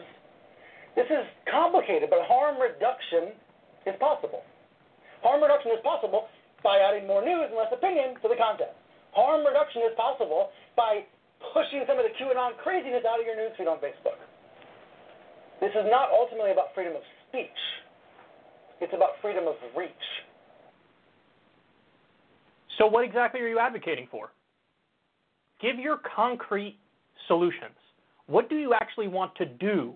I don't care at all about your, like, you know, fucking soliloquy and monologue on what you think is going on in the country. I have thoughts, people. I have thoughts. I don't care about your fucking thoughts. What do you want to do? What are your actual policy solutions? What would you do differently? What would you change? And the fact of the matter is, he wants to do censorship under another name. He wants to do censorship while weaselly pretending he's not in favor of censorship. But everything he advocates for there points in the direction of censorship. So let me give you some quotes. He wants a quote harm reduction model. Quote disinformation is unhealthy and harmful. We all agree disinformation is unhealthy and harmful. The question is what counts as disinformation because there's disagreement on that among even the most intelligent people in the world. And what exactly do you do to quote reduce harm? And then he brings up, hey, listen, they've banned some QAnon stuff and some Stop the Steal stuff, and he implies heavily that he supports that. Okay, but then you have to admit that it is about freedom of speech. It's not just about freedom of reach, whatever goofy nonsense that is. It is about freedom of speech because if you support them banning QAnon stuff and banning Stop the Steal stuff, by definition, that is censorship. Now, you can argue, I think it's good. I think that the censorship is good, but you don't get to not call it censorship. It is censorship. So he wants to have his cake and eat it too by pretending like he doesn't support censorship while advocating for what is effectively censorship. No, no, no, no. You have to be intellectually honest about what you're calling for. And if you're in favor of banning Stop the Steal stuff and you're in favor of banning QAnon stuff, you have to say it. You have to you have to own that. You have to own that that is your position. But they can't own that position because they know once they own that position, they don't. There's no actual argument that would make sense because anything that applies to QAnon stuff and Stop the Steal stuff, you could easily say it applies to JFK stuff or 9/11 conspiracy stuff or anything that's outside of the realm of conventional wisdom discourse. You could just say it's all conspiracy. So I hate that line. It's not about freedom of speech. It's about freedom of reach. Um, apparently, the you know according to case law in the U.S., that's not true at all. It is about freedom of speech. And like the funny thing is, so I think un- underlying this conversation is the algorithms, and they feel like oh right wing disinformation is being pumped out there by the algorithm, and that needs to change. Guys, the fact of the matter is, and I know this because of YouTube, you know who's who's favored the most by the algorithm here? CNN. CNN, you go back not even that long ago, you go back five years ago, and CNN videos were beyond pathetic. They would post a video. This is CNN, supposed to be the number one news network in the country, maybe even the world. They'd post a video and get like 700 views. Not that long ago. Not that long ago. Then what happened? after a while, we had the adpocalypse controversy where like some Nestle ad or some shit ran on a, a Nazi channel, and so there was an overreaction where all of news and politics was defunded overnight. Our revenue went down to zero dollars and zero cents. We were totally defunded overnight. And so what YouTube did is they overreacted, and they came up with this system where not only are they going to crack down on genuinely extremist content and make sure ads don't run there, they crack down on everybody, and then when they develop new rules, uh, they don't admit this part publicly, but I think there's like a tiered system because now even things that are considered borderline content are treated differently than favored status. And so if you're one of the if you're one of the big corporate networks, you are the go-to. You're given favored status on YouTube for news and politics because they think like, oh, we need to make sure misinformation isn't spreading, and we need to have fact checking. So that's why we always divert to CNN, MSNBC, Fox News, the nightly news like CBS, ABC, and, and those outlets. So what happens is, and you'll notice this if you're big on YouTube, very often those are the things that are recommended. These are the things that when it's on autoplay, it goes back to that. Um, now, if you happen to be a longtime viewer of secular talk, yes, you'll get recommended videos of secular talk and everything will appear from your perspective to be going smoothly and going fine. But the problem is they limit the new reach. So back in the day, if you in 2016, if you watched a political video, even if you were watching some some main network, a secular talk video might get recommended to you next. And so new people would come across our content. The way it works now, if you're not already in the loop, it's very hard for our stuff to be recommended to you. So, it, you know, it, it stunts the growth of the channel massively, massively. And CNN gets force fed to everybody. So, funny enough, he's acting like the algorithm's the problem. This isn't about freedom of speech, it's about freedom of reach. The algorithm helps CNN more than anybody. Their content is not good, but now you look at it and instead of getting 700 views, it's getting a million views for a lot of videos. It's because it's force fed to everybody across the country on YouTube. Okay? Give me the same status you give them, and I'll I'll lap them in a week and a half. That's a little bit that's overstated. I'll lap them and give me six months, and I'll lap them and then some. So it, it's it's kind of amazing that the so the network that's already on the top of the hierarchy where they get the most favored treatment. This whole segment is like give us even more favored treatment, and everybody who I think is propaganda and bad, derank them and, and have the algorithm hurt them. Then he has the nerve to say, quote, we just want to make Fox News better. Maybe the issue is it belongs next to the sci-fi channel and not next to like other news networks. We just want to make Fox News better. No, you don't. No, you don't. No, you don't. They're direct competition to you. You want to snuff them out. Now, are they terrible? Absolutely but so are you. I mean, the idea that, oh, well, maybe they belong next to um, sci fi and not other news networks. Oh, yeah? Where does Rachel Maddow belong with her endless hyperventilating over Russiagate, which turned out to be total bullshit? Where does she belong? Where does she belong? That was a, that was an Alex Jones level conspiracy that she pushed for years on her show. Funny, you don't have anything to say about that. You have nothing to say about that. You know, what about CNN also was big on Russiagating. What about when Jake Tapper did his fact check of Medicare for All, where he was dead wrong and he lied about it, and he was pretending like, no, actually, it doesn't save money. Of course, it does save money. It saves $5 trillion over the course of a decade. He lied about it. He was wrong. The video got obliterated, like 90% dislikes. So, should Jake Tapper be pulled down? Should CNN's channel be pulled down? Should that video be pulled down? Should that be deranked in the algorithm?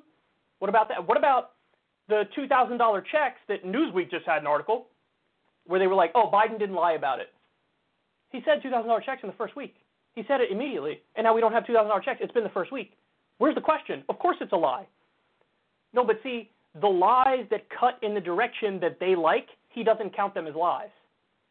So that's just flat out dishonest. There's no other way to talk about it. That's what that is. That's dishonest. Because the fact of the matter is, if you are in favor of censorship, well, then by definition, you need to have a ministry of truth. You need to have a hierarchy. You need to have somebody who makes those decisions or a group that makes those decisions and makes those calls as to what's allowed and what's not allowed. You're never going to get people to be perfectly objective. Everybody has their own biases, everybody has their own opinions, everybody has their own perceptions. And, you know, one person's conspiracy theory is another person's truth telling. Now, yes, there are more examples of conspiracies where we all agree it's insane and extreme and it's not true, for sure.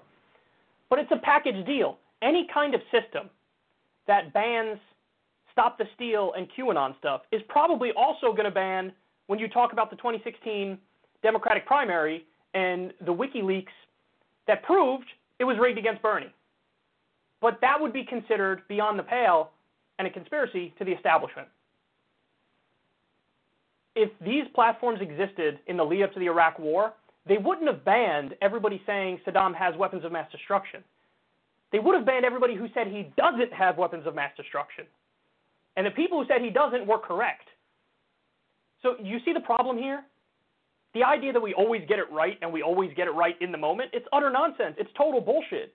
You can't have censorship. There is no such thing as like a little bit of censorship and oh, we when we do it, we only get it right. It's not true at all. What happens is you are an authoritarian menace once you start censoring, once you start deplatforming. And the saddest thing is, listen, you're CNN. If you really felt like, oh my God, Fox News is pushing all this terrible stuff, it's so beyond the pale, you're CNN. You could dedicate time to debunking everything they say. And if you presented it in a way that's interesting and factual, you may even be liked and get good views for it. But they're lazy, and so what do they want to do? They just want to they want to put in the cheat code and say, well, just ban them or just derank them. Just get rid of them. Get rid of Newsmax. Get rid of One American News Network, or you know, uh, punish them. But again, they would never apply those same standards to themselves because CNN gets stuff wrong all the time. They do. They get stuff wrong all the time. And it's always the people who are the elites, it's always the establishment that gets to determine what's allowed and what's not allowed. And it's a package deal. You know, in the same way that, oh, you banned the Stop the Steal QAnon people. Well, guess what? The very next day they go after Antifa, and Antifa's gone. We covered that story here. That's what Twitter did. Go get the QAnon people off. Okay, we did that. Next is Antifa. And it's a slippery slope. We're in the middle of that slippery slope. It's not even like, hey, at some point in the future. No, it's happening right now. And it's happening on all the outlets. Chapo Trap House banned from um, Reddit. You have Google delisting and deranking some of the people who do the best work on imperialism, for example, like Chris Hedges. Go talk to Ben Norton, Max Blumenthal, Rania Khalek, Abby Martin, who've done superb work on a variety of issues on U.S. imperialism, on Palestine. And that stuff is now really hard to find because it's buried on purpose, and they do it under the guise of, we're just protecting people from Russian disinformation. So any attempt to use authority to fix these problems only makes them worse and only makes some of the least qualified and most pathetic voices rise through the ranks. Sorry, I don't think Brian Stelter is that interesting or that insightful. But in a world that Brian Stelter creates, all the content he personally dislikes is deranked or banned, and you know the stuff he likes is force fed to you. Brian, I don't agree with you. I don't think you're a poignant analyst. I, I think you're pretty bad at this. And so I, I have no interest in creating a system on the whims of Brian Stelter. So you can lie to yourself all you want and act like I'm not I'm not in favor of censorship. I'm in favor of a harm reduction model and regulation. That's censorship. It's censorship by another name at least have the nerve and at least have the intellectual honesty to admit it indeed is censorship. And then your argument wouldn't, your argument at that point would be wrong but honest instead of wrong and dishonest, which is what it is now. Okay. Okay.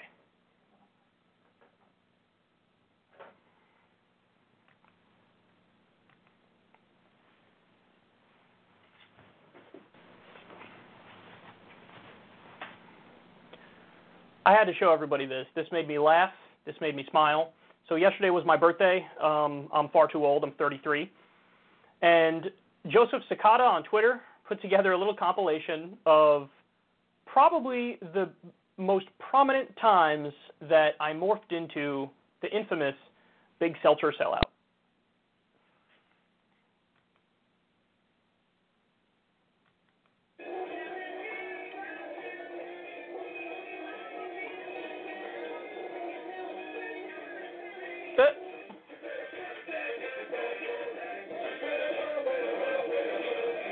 Talk has sold out, man. Big Seltzer got me. It happened. They got me. Oh, by the way, what do we have here? Take a listen. What is that? Is that a little seltzer water I see? Sparkle, sparkle, sparkle. Yeah, you can see the sparkles in that shit. Mm-mm, bitch. You have no clue what's in this cup. This could be beer, this could be wine, this could be hard liquor, this could be high C. this could be water, this could be It with me. Seltzer. Shit, I just, I think, blew out my voice. Sounded dirty. Blow out your voice. Hold.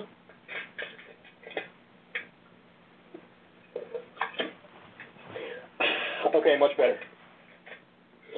No, this isn't a uh, an advertisement for vintage seltzer. Get it at a store near you. What it do? What it do? All right.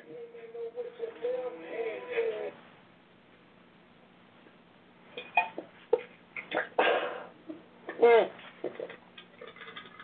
Mm. Mm. Thirsty as. Mm. What are you drinking there? What is that? This is uh, the Mexican seltzer. Oh, okay. Well, Kyle, how can you hate capitalism when you get under the table subsidies from Big Seltzer, you crony shill?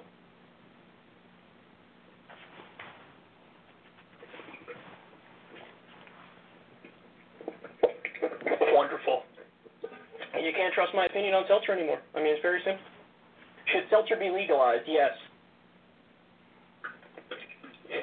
So, you know, I'm not uh, I'm not trying to drop any hints here, but if there are any other seltzer companies on Twitter, want to holler at your boy, Big Seltzer, baby.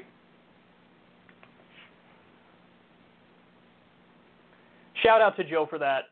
I really enjoyed that. I had no idea that it was that many times over the years where we talked about it.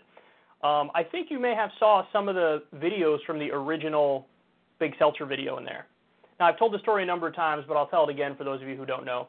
Uh, where this all originated was I was on air one time and I started coughing, and uh, something was in my throat. I reached to grab the seltzer. You actually did see this exact clip in there. I reached to grab my drink next to me to clear my throat, and um, so I was drinking it, and then I realized like this isn't an ad for seltzer, but it might as well be because it works out like you know seltzer saving the day here. And so I said whatever I said, like vintage seltzer, get it, get it at a store near you. And what happened was, I wish I could give this person credit, but I don't remember who it was. There was uh, somebody at the time who was a listener of the show, and this person isolated that clip and tweeted it at a seltzer company or a bunch of seltzer companies and said like, "Hey, you guys should hook this guy up. He just did like a an impromptu ad for you." And you know, people listen to his show. They're loyal people, and they might even buy some seltzer as a result of this. So what happened was one of the companies responded and was like, uh, "We love that idea. We're going to do exactly that." So they actually got in contact with me and they sent me like this little gift basket, which is incredible. It had a shirt in it, um, and it also had like not only did it have seltzer, it had like the flavors that were just discontinued. So they had some extra like strawberry seltzer and pineapple flavored seltzer like laying around at the warehouse and they sent it to me. Now, all all in, maybe it was like, what would I say it cost? Maybe 30 bucks, 35 buck package. Maybe if depends how much you, how much the shirt is. So maybe it's like a 40 or 50 dollar package. But they sent it to me, and I was like, holy shit, this is awesome. Because I actually do love seltzer, and I drink it all the time.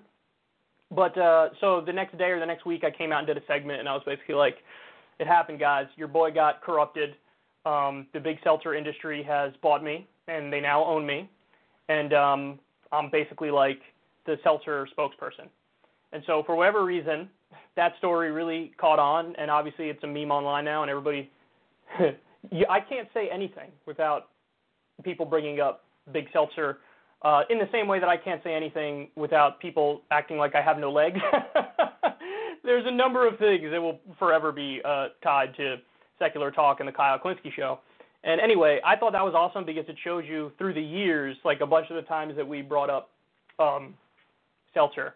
And honestly, moving forward, of course, there's it's inescapable now, so it will probably be brought up a thousand more times. But shout out to Joe for uh, having all those moments, isolating all those moments, and putting it together in an awesome compilation. That was really cool of him. I really appreciate that. And um, despite being the big seltzer sellout, I can assure you uh, I'm proud to say that even though I've been doing this since like 2012 or 2013, um, I've never once actually had a conversation with an advertiser.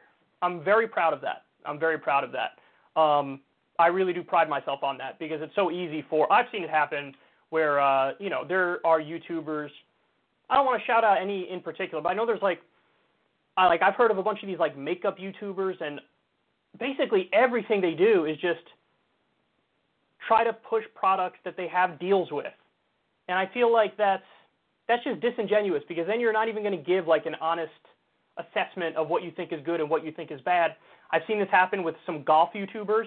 Everybody knows I love golf. Some of the golf YouTubers started out as like regular people, small time creators, doing what they loved, and then eventually when they hit a certain point, they got big enough to make deals and have advertisement deals, and so now they like hawk these products that we don't even know if they think those are the best products. It's just the ones that they have a deal with, and so it's like it just sort of taints the whole thing, and it feels too corporate and it feels too sellouty. You know what I mean? So I, I'm very proud of myself for having never had a conversation with an advertiser. Um, and uh, I'm, go- I'm to stay true to that. I'm to stay true to that moving forward. I'm still the big seltzer sellout though because I genuinely like seltzer. so um, I will forever be the big seltzer sellout, but that's the only kind of sellout I am. And uh, if you want to give me a nice little birthday present, you can support the show in uh, one of two ways, or actually three ways.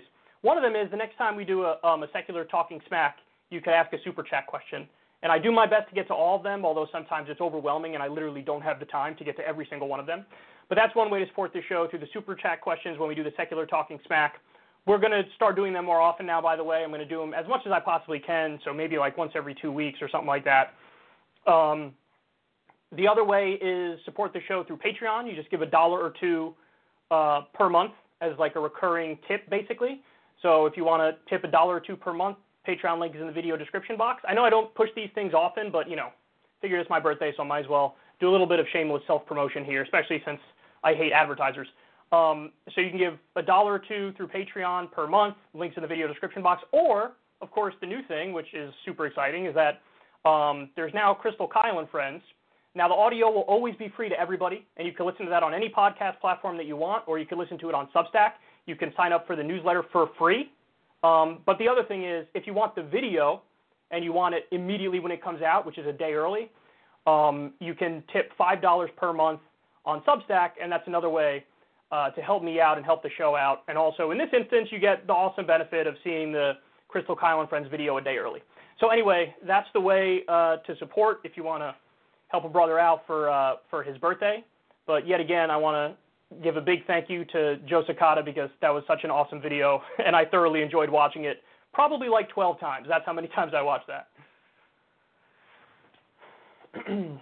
okay, next. Now let's talk about the minimum wage.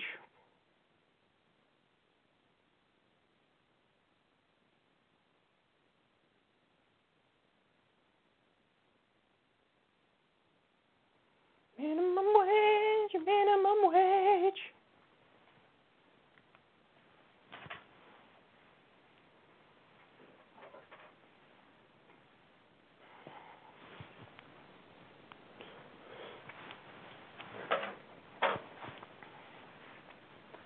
Fox News is trashing a minimum wage increase since Democrats recently proposed it.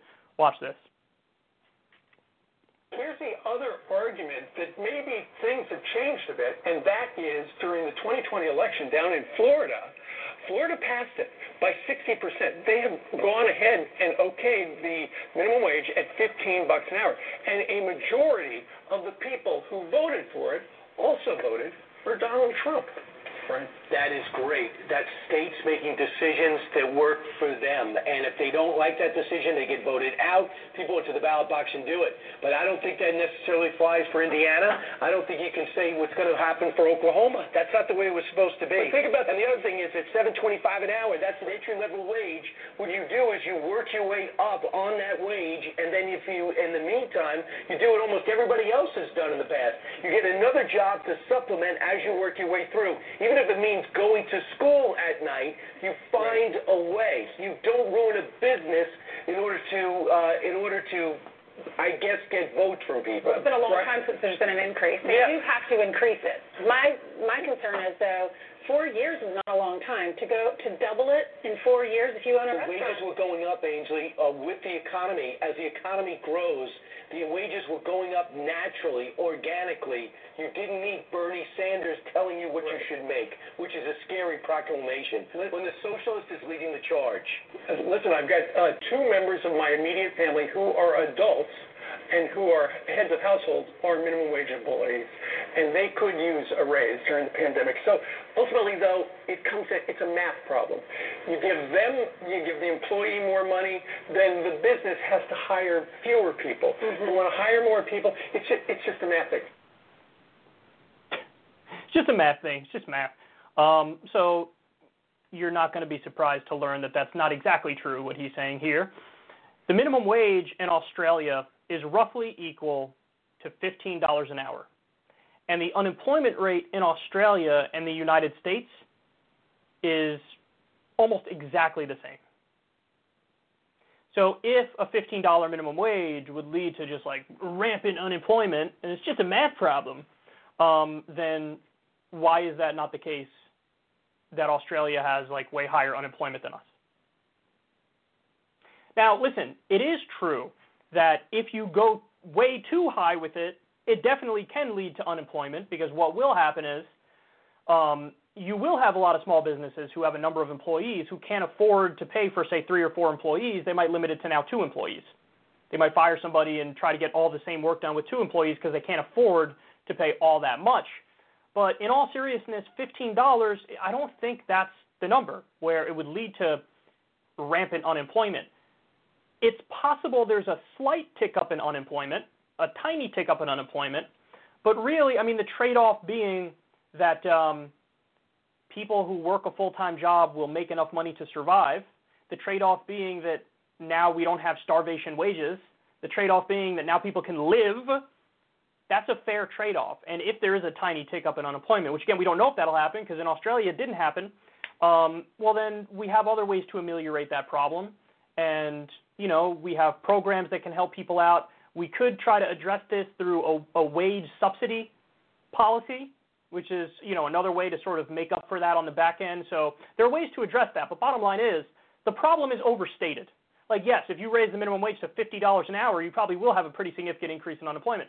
But if you raise it to fifteen dollars an hour, people will make a living wage. They'll be able to survive. It'll lift people out of poverty, and there might not even be an uptick in unemployment. Because again, Australia is a great example. Same unemployment as us, as us, and they have a minimum wage that's about fifteen dollars an hour. Um, and then you have other, you know, you have some Scandinavian countries where basically the whole workforce is unionized. And they don't even have a minimum wage because nobody makes anywhere near a minimum wage.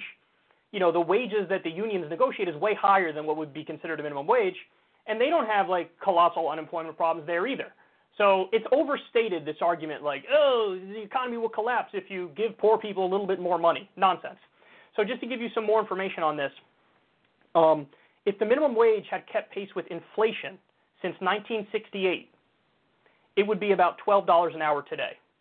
So do you understand what that means? The minimum wage in if we just took the minimum wage from 1968 and adjusted it for inflation, I'm just repeating myself as if I'm explaining it in a new way. I'm not explaining it in a new way. I'm just repeating myself.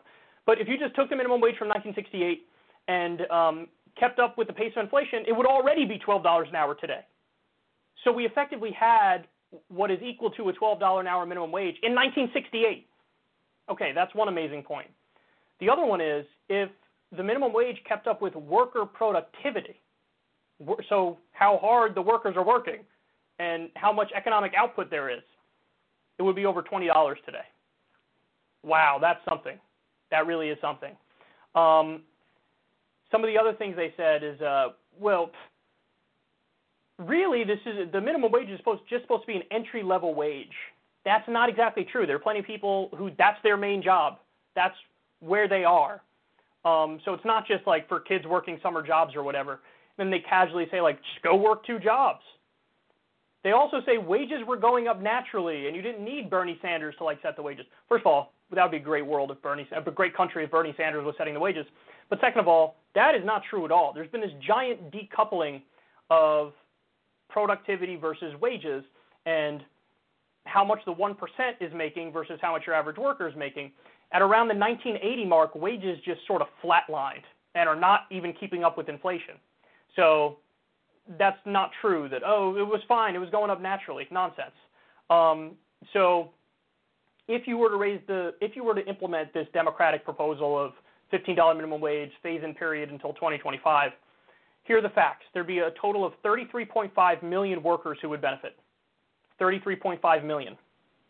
Um, 30.1 million adults ages age 20 or over, 19.6 million full-time workers, 19.5 million women, 9.4 million parents, and 4.6 million single parents, and 6.2 million workers in poverty. So the numbers are astounding as to how much this will help um, regular people and the other thing is, you will likely see a giant reduction um, in people relying on the social safety net. Because what happens now is these workers who are making starvation wages need the government to make up the difference they can afford to live. And um, if you put more of that onus on the corporations and make them pay the living wage, then they don't need, or even in many cases qualify for those government programs anymore. And so there will be a reduction in um, the social safety net, which is something that nominally conservatives should like. They say they like that. They say they want to shrink government. This would definitely shrink government. So anyway, um, the Fox News, of course, not giving the best information here on the minimum wage. Color me not surprised.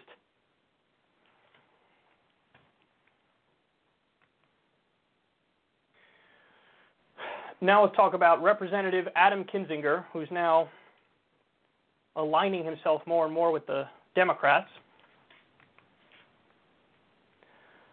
Representative Adam Kinzinger um, is aligning himself more and more with Democrats. He's a Republican congressman, but he's a real big opponent of Trumpism. So he's got this new thing that he's rolling out here. Take a look. You know, when we originally booked you, you weren't going to be alone uh, in this segment. You were going to be joined by a, a couple of other folks who also voted to impeach on the Republican side of the aisle. Uh, explain how hard this is uh, to do, to be as public facing as you are. You, you've been taking arrows a little bit longer than the rest, so I think you're, you've got a thicker, thicker armor these days. But explain this difficulty uh, that some of your colleagues are in. Look, it's really difficult. I mean, all of a sudden, imagine everybody that supported you, or so it seems that way, your friends, your family, uh, has turned against you. They think you're selling out. I mean, I've gotten a letter, a certified letter, twice from the same people disowning me and claiming I'm possessed by the devil. Uh, but the reality is this this is a time to choose. It's a time to choose what we're going to be in. And, and my goal in launching countryfirst.com with the number one is just to say, look, let's take a look at the last four years. How, how far we have come in a bad way, how backwards looking we are, how, how much we peddle darkness and division. And that's not the party I ever signed up for, and I think most Republicans didn't sign up for that. So, you know what? Quite yes, it's a tough position to be in, but it's really invigorating to remember what you're standing for and to talk about putting the country over party. So, what party did you sign up for? That's my question. I don't know how old this guy was when he signed up for the Republican Party, but my guess is when he signed up for it, it was either the Ronald Reagan Party, George H.W. Bush Party, or George W. Bush Party. So, which party was it?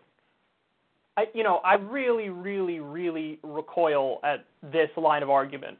This idea of like the Republican Party lost its way under Trump, and before that, they were very honorable and noble. But they weren't. They weren't. That's fantasy land. That's nonsense.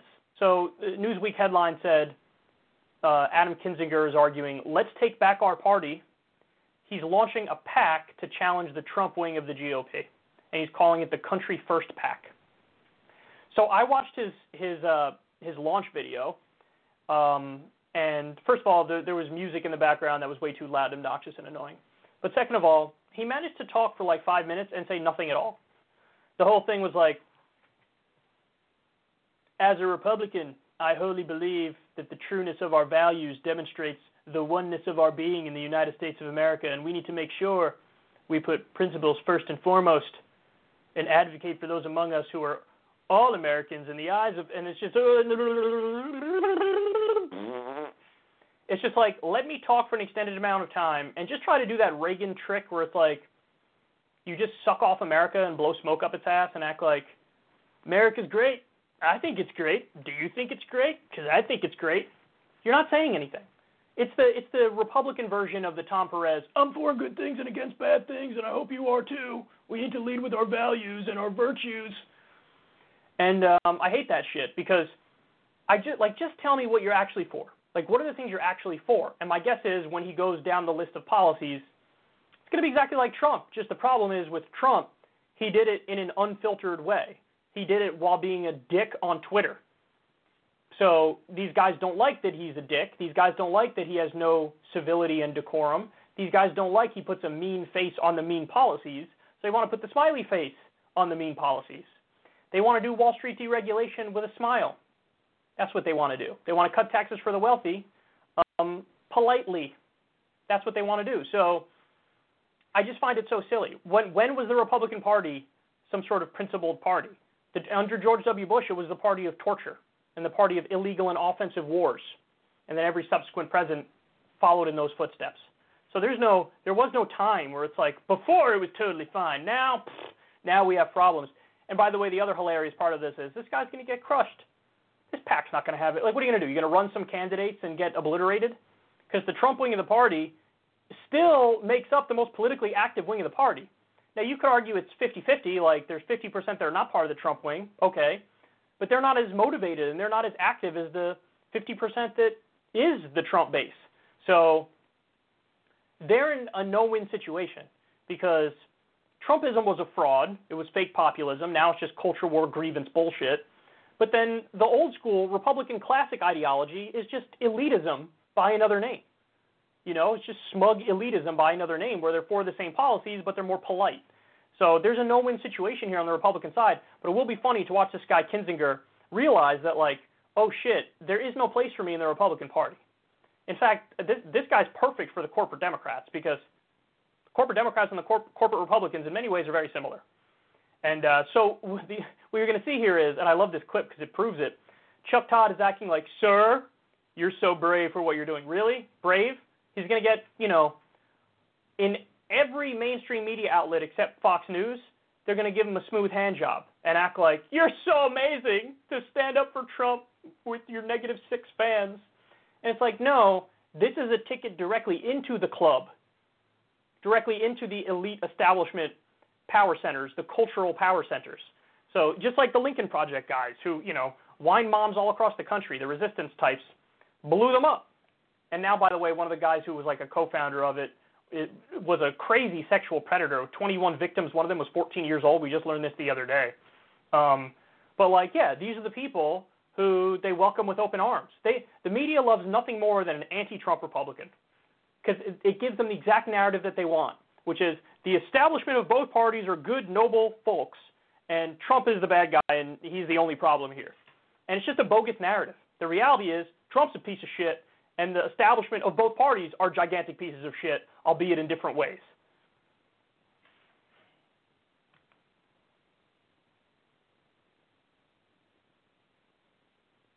Okay, next.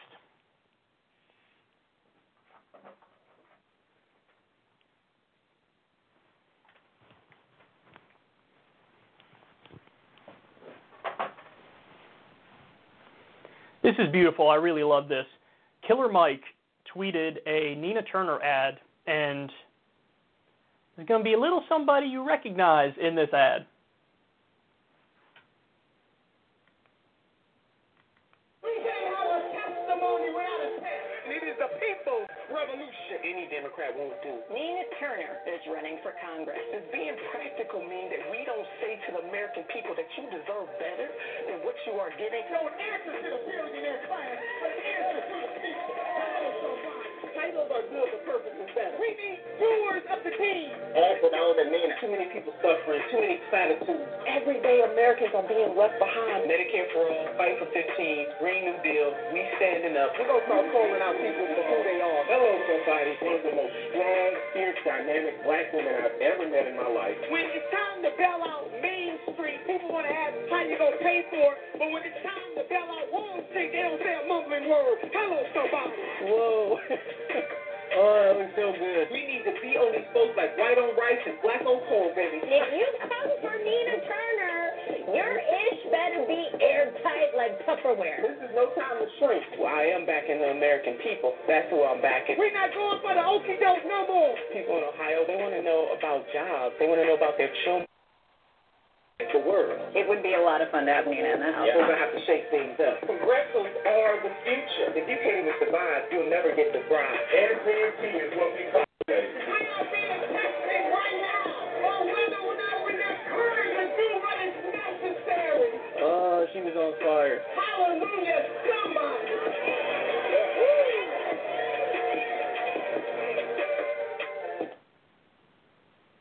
Was such a great ad. Um, I don't know if that's like an official Nina Turner campaign created ad. I don't know if Killer Mike or some of his um, staff or something made it. I don't know if some random other person made it and Killer Mike just tweeted it. I don't know the specifics of it. I don't know the details of it. But I love the ad. I think it's amazing. Krystal Ball's in the ad. I'm in the ad a number of times. The video that they use of Nina is, of course, out of this world amazing. And uh, it's exciting, man. It's exciting. The idea that we have at least something that the left can hold on to, which is a unifying force. Because, yes, the left, at least online, we've been at each other's throats ever since Bernie uh, Bernie's campaign imploded. Ever since that happened, we've been really going at each other um, and totally unproductive. Um, really gets in the way of progress, I think, even though there's some fighting over legitimate issues. Um, but yeah, the uh, the unifying force of Nina's campaign is uh, is like medicine, and we all hope she wins because at least the sense I get from her um, is that she definitely definitely has more of that leadership quality, which I think is lacking among the left in elected circles these days. Where it's one thing if you agree with the left on the policy issues, and there are plenty of politicians in D.C. who actually do, in good faith, sincerely agree with us on the policy issues. The issue is, what are you going to do about it? How are you going to try to win on these fronts? And unfortunately, the strategy that I think everybody defaults to once they get in D.C is acquiescence, falling in line, trying to get your little wins where you can.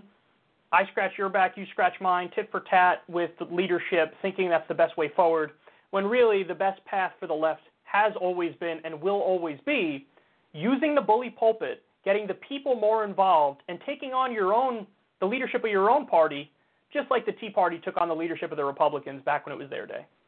So that's the approach that I think works and has the best chance of working. And Nina Turner is the closest to that philosophy of anybody I've seen yet, even more so than Bernie. Bernie was, God bless him, always right on the policies, willing to stick out like a sore thumb for a long time, didn't have many friends in Washington, still doesn't. Um, but he he always he always had that thing too, where you know Joe Biden is my friend, and he w- does ultimately, oftentimes, play the role of the loyal loyal party man. And what we don't need that right now. We need somebody who's going to take a flamethrower to everything in sight and fight tooth and nail for progress. And that's what Nina Turner brings to the table in a way that I haven't seen anybody else bring it yet. So I'm very excited. Uh, what I'll do is I'll leave a link in the video description box if you want to donate to her campaign. Um, I don't want to jinx it, but right now she's the front runner for this congressional seat. So support her any way you can. You want to donate to her campaign, you want to you know, join the campaign in one way or another. Again, link in the video description box. Um, let's get her in there, man, because it can, in many ways, be a game changer.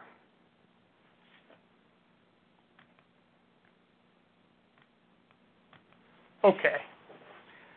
Next, next, next. Here we go. Here we go. Final story of the day.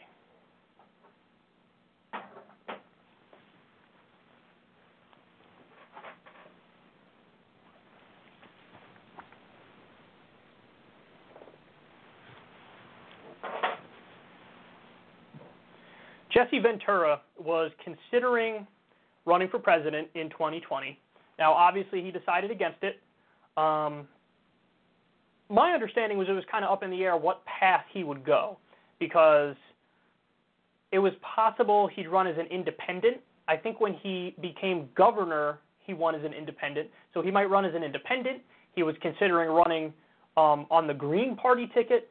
So he was heavily considering it and uh, ultimately decided against. I'm sure there was a variety of reasons that went into his decision, but um, he would have been quite the option. He would have been quite the option because here's a video. This popped up on my Twitter feed. I wanted to share it with everybody. He's got a show on RT, and this is a, a legendary Jesse Ventura rant that you're going to have the pleasure of seeing. Let me make this statement. There shouldn't be one billionaire. There should not be one person worth a billion dollars. And I know that's shocking hearing it come from me. But the older I get, the more flaws I see in capitalism and the more good things sometimes I see in more socialism. And let me explain on this. What can one do to earn a billion dollars? I had at one time what I considered the toughest job I've ever did in my life. I was right out of high school. I, I had a job with the Minnesota State Highway Department bridge crew, and my job was running the 90 pound jackhammer. You know, bah, bah, bah, all day long in the street. that is the hardest job on the planet. You find me one that's physically or mentally tougher, and I was barely making above minimum wage. And you're telling me that these billionaires who are now doubling their money, doubling their wealth, that they work harder physically than someone spending eight to ten hours a day on a jackhammer? Bull crap, is what I got to say to that. They earn their money by pushing pencils, and I, you know, they don't even need to use deodorant because none of them ever sweat, I doubt it, at work. There should not be a billionaire, and I'm going on record to state this. Everybody talks about a minimum wage, a minimum wage, a minimum wage. I say it's time for a maximum wage. How about 12 million a year, a million a month? If you can't live on 12 million dollars a year, 1 million dollars a month, maybe we should bring back capital punishment. Well, they already have, haven't they? God damn. that is what I like to call populist rage. That's what we just saw right there. Jesse Ventura is a fascinating person. He really is in so many ways. Um, I mean, of course, there are aspects uh, of his ideology that I disagree with, but um, it's fun to watch. He's already on the left. It's fun to see an even bigger turn to the left. I find that exciting. Um, so let's go through some of what he says here. He says there shouldn't be one billionaire. So you know, basically we can and should tax everything over a net worth of a billion dollars. I mean, I think I think that's a debatable idea, but I certainly don't think it's crazy. And if anybody tries to to act like that's insane, is it really? Is it really? Because that gets to his next point, which is how does one actually earn a billion dollars? It sort of rips the mask off of this idea that we have a meritocracy. Of course, we don't have a meritocracy. It's not even close to a meritocracy. I think on some level, people understand and respect the notion of a meritocracy, which basically means the harder you work, the further you go. Everybody thinks there's something that's sort of inherently fair about that. But the real light bulb moment for a lot of people that makes them become leftists is when you realize that not only do we not have a meritocracy, we're not even close to living in a meritocracy. And it's not the case that the harder you work, the further you go. Um, oftentimes, and he makes this point beautifully, some of the hardest working people get paid next to nothing. I've told the story before on air, but for me, anecdotally, I saw there was somebody who um, I went to high school with, and uh, you know he he dropped out and he was working all these odd jobs. He was the hardest working guy I'd ever seen. He was working two or three jobs all the time, all the time, and he still could barely make the rent. And it was just such a clear example of like, here's this guy with this work ethic, second to none, really put, putting his everything into these jobs he's doing, and he's barely getting by. And you know, we, I've seen the opposite a zillion times too. Somebody who gets has this high-paid, cushy job, and they sit around all day in an office and twiddle their thumbs. Like, we all know that that's the case. So it's weird that anybody ever pretends that, like, no, no, no, the system's fair and, and we live in a meritocracy. I actually think the goal of intelligent social democratic policy is to make it more of a meritocracy after all the basic needs are met. So, like, yes, if you take care of people's health care and their education, and you give them paid vacation time, and you give them uh, some form of Social Security, fair wages, after you set the the floor fairly, then it's like I'm cool with the harder you work, the further you go. And if you don't make it, I say, hey, we gave you a fair shot. You know, you had everything you needed to give it a fair shot. Um, and that's what I think social democracy offers. I think it gets us closer to what's an actual meritocracy. But what we have now, this hyper capitalism or or rank corporatism, corrupt corporatism, um, it's it's honestly in many ways it's the anti-meritocracy. The hardest working people do barely get by if they get by at all. And some of the laziest, most entitled people uh, are at the top of the system. I mean, how much money, some insanely high percentage of wealth is inherited. So, you know, mommy or daddy could be massively wealthy and they just hand you hundred, hundreds of millions of dollars in some cases. And it's like, you didn't do anything. You did nothing. You did nothing to earn any of that. So, like, it's an anti meritocracy. You could work really hard and have nothing, or you could be born into wealth and be at the top. Or you could, like Donald Trump, fail up his entire life, inherited a shitload of money, went bankrupt a number of times, but failed up and was given this endless line of credit from financial institutions. So, in many ways, it really is the anti meritocracy, um, which shows you the system's a mess. And so, I like uh, Jesse Ventura's idea there, idea there at the end was fascinating. He said, uh, We're always talking about a minimum wage. What about a maximum wage? $12 million a year, which is a million dollars a month. It's funny because I never thought of it like that, but it's true. $12 million a year really is a million dollars a month. That's a lot of money per month, isn't it? And he's like, if you can't live off that, maybe we should bring the guillotine back, son. Oh shit. Oh shit. Jesse Ventura is uh is is hitting some uncharted territory here. You know, you got pe- people hardcore lefties online are watching this like that's my man right now. oh, Jesse, what a fascinating character. What a fa- he's he's going to lead the revolution, man. He's going to lead the uh, the socialist revolution. I, he literally says there, the older I get, the more flaws I see in capitalism and the more good I see in socialism. Jesse Ventura is getting bread pilled, dog. This is this is quite a video. Okay. All right, guys.